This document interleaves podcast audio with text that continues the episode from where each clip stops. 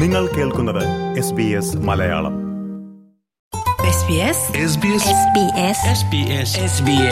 SBS Malayalam. ഇന്നത്തെ വാർത്ത.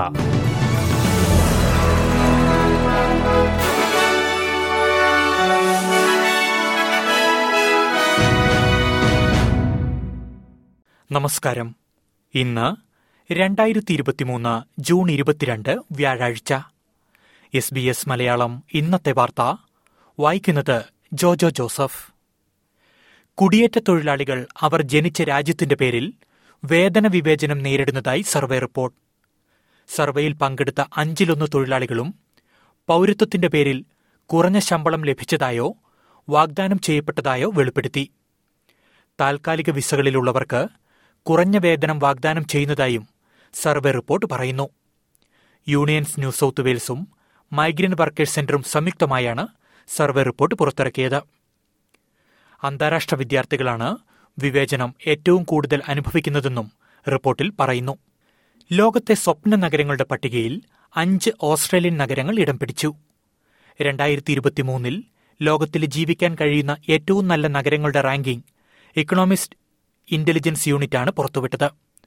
Austrian തലസ്ഥാനമായ വിയന്ന ഒന്നാം സ്ഥാനത്തെത്തിയപ്പോൾ കോപ്പൻഹേഗനാണ് രണ്ടാം സ്ഥാനത്തുള്ളത്. മുൻവർഷത്തെ പട്ടികയിൽ പത്താം സ്ഥാനത്തായിരുന്ന മെൽബൺ ഇത്തവണ മൂന്നാം സ്ഥാനം നേടി. കഴിഞ്ഞ വർഷം പതിമൂന്നാം സ്ഥാനത്തായിരുന്ന സിഡ്നി ഇത്തവണ നാലാം സ്ഥാനം കരസ്ഥമാക്കിയിട്ടുണ്ട്. പെർത്തും അഡലേഡും ഇത്തവണ പന്ത്രണ്ടാം സ്ഥാനത്താണുള്ളത്. ബ്രിസ്ബെയിൻ പട്ടികയിൽ പതിനാറാം സ്ഥാനം നേടി.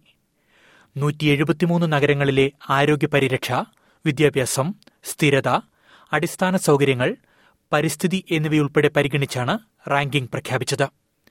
സിറിയയിലെ ഡമാസ്കസും യുക്രൈന്റെ തലസ്ഥാനമായ കീവും അവസാന പത്തിൽ ഇടം നേടി.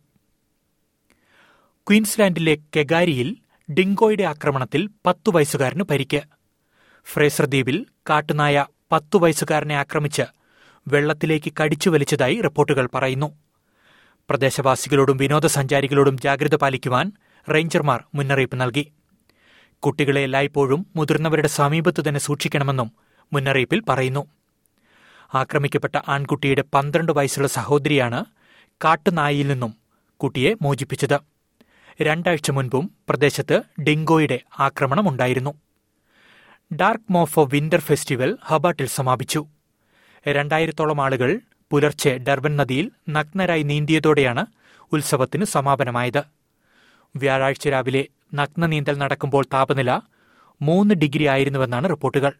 ഡാർക്ക് മോഫോ സംഗീത കലാമേളയുടെ സമാപനത്തോടനുബന്ധിച്ചാണ് വർഷം തോറുമുള്ള നഗ്ന നീന്തൽ സംഘടിപ്പിക്കുന്നത്.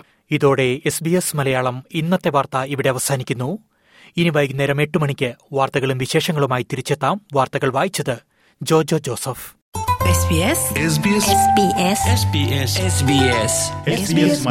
ഇന്നത്തെ വാർത്ത.